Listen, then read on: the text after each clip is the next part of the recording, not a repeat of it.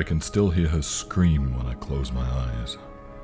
It's not screams of terror or surprise, nothing like those you hear in a horror movie when the killer pops out, terrifying the soon to be victim.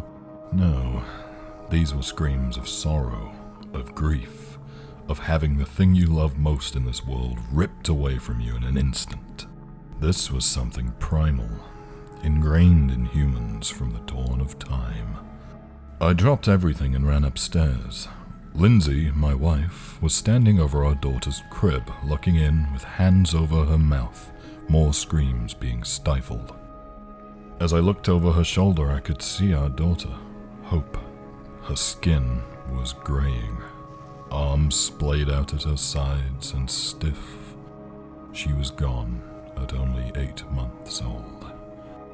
All I could do was hold Lindsay as her body heaved with grief pouring those unholy screams from her throat. I could almost feel part of her soul leaving with the sounds as she continued, going on for at least half an hour before finally quieting down and curling into a ball on the floor. I walked back downstairs in a daze, grabbing my phone and calling the emergency number. The next thing I remember is sitting on my front porch, holding Hope's small body, police taking her from my hands. Doctors told us there was nothing we could have done. No sign of anything wrong with her, just a freak case of sudden infant death syndrome. No cause to be found, just that her heart stopped beating and she was gone while she slept. We buried our little girl three days later. The grave was so much smaller than I had expected. I had buried my grandparents and my brother previously, but this. The grave was maybe a third of the length of theirs, six feet down. As they lowered her casket in, I had to hold Lindsay back from jumping in after her. When we got home, we went into Hope's room and cried for the rest of the day. It took weeks to return to any semblance of normalcy, and even then it was fragile. Lindsay barely spoke, instead, just lying in bed, occasionally looking at ultrasound pictures or the family photos we had taken after Hope was born. Our happy little girl, just starting to stand and take small steps towards us the smile on her face as we encouraged her, making a game out of who she would walk to first. She was gone, would never take anything past those little baby steps. Around two months after Hope died was when my wife began pouring herself into something new. She started tracking everything, saying she was going to know just when the right moment was to get pregnant again. Are you sure you're ready for another child so soon? I asked her, trying to be gentle and not make her upset. Of course I am. She seemed almost upbeat about this, like she had completely forgotten about Hope and everything that had happened. We need to have another for Hope. Well, her mind was pretty much made up, so we started planning. I was hesitant. It felt like we were moving on from Hope far too quick. Like we were just going to have a new baby to replace the one we lost and forget about her. But we went along with it anyway. Almost a month later, and I came home from work to find a positive test waiting on the bathroom counter. Lindsay was so happy she was almost in tears. This is it, Quinn. She sobbed, smiling as tears rolled down, cascading across the dimples on her face I hadn't seen in so long. We get to have our little one again. I didn't pay much mind to how she had phrased that at the time, but over the next few weeks everything began to fall into place. She didn't want to get rid of any of Hope's things, determined we would be having another girl. She wanted to leave the room just as it was, right down to the little mural she had painted on the wall that said, Our hope is stronger than our fear. We would still go to the cemetery once every few days to visit her grave, leaving flowers for her in remembrance. Lindsay even began to go visit on her own sometimes, saying that she liked to just sit and talk to Hope about everything that was happening. I was surprised to get a call from the caretaker of the cemetery when Lindsay was about five months along. I picked up the phone, not sure of what to expect. Hi there, Mr. Ellis. I'm so sorry to bother you, but I thought you should know there's been some vandalism around your daughter's gravesite.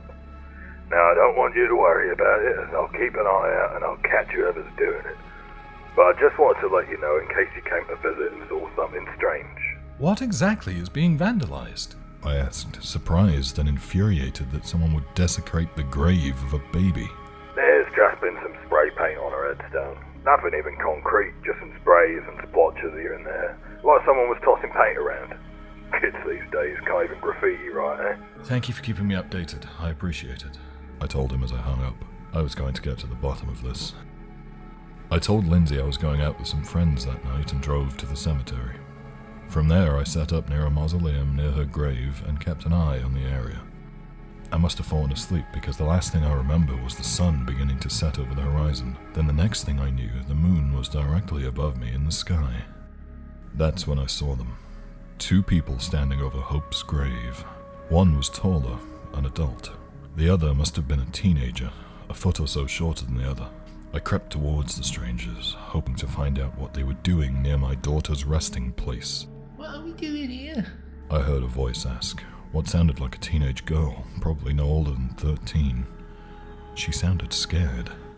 We're here to visit someone. The other responded.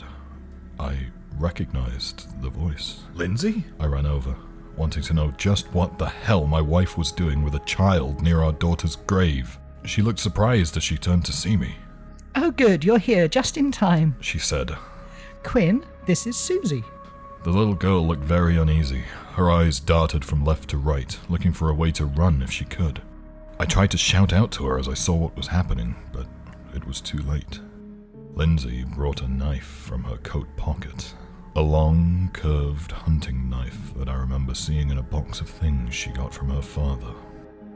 Before I could run forward to stop her, she reached over and slit the girl's throat, letting her body fall on top of Hope's grave, soaking it in blood. Lindsay, what the fuck? What did you do? Jesus fucking Christ! I turned away and threw up. I could hear the gurgles coming from the girl as she attempted to breathe. Soon enough, she went silent. I reached for my phone and started to dial the police. Look, Lindsay said as she put her hand on my shoulder. I turned towards the grave and could see the girl's body slowly disappearing, being absorbed down towards where Hope was resting. she's almost ready. What the hell is happening? I asked her, staring in amazement as her hand disappeared below the ground. Now, no evidence she was ever there except for a few drops of blood on the headstone. Lindsay, what have you been doing? I've been getting our little girl back. Lindsay replied. She put her hands to her belly, resting them on the small bump where our new child was growing. She just needs one more good meal, then she'll be ready. She walked over to the grave, standing above it and wielding the knife in her hand. She swiftly brought it down, stabbing into her belly. She screamed in pain as blood began to pour forth, but sat down on the ground right above where the casket would be. I watched in horror as she sat there calmly, working her hand into the wound and pulling out our unborn child. Once they were out, she brought the fetus up to her face, closing her eyes and touching foreheads with them. Thank you, little one. She whispered to them. Thanks to you, we can get our precious girl back. I fell back to the ground, stunned by what I was seeing. She lay the baby gently down on top of the grave, then pulled a towel from her purse and held it to her own wound.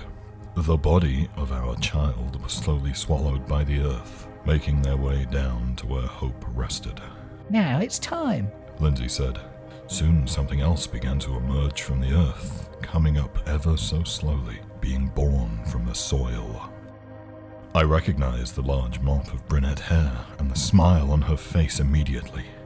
Our little girl, making her way back to us. Hope? I barely managed to squeak out. She looked at me, smiling and cooing as she pulled herself fully from the ground. Dear God, it really was her. She looked just like the last time I'd seen her alive. Come here, baby.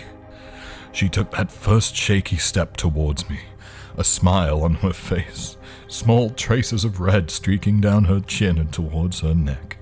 I didn't care, though. That was my little girl coming towards me, taking her baby steps to get to her mother and father.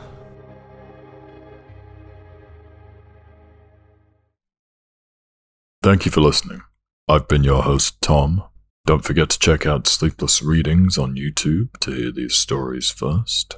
And as always, stay sleepless.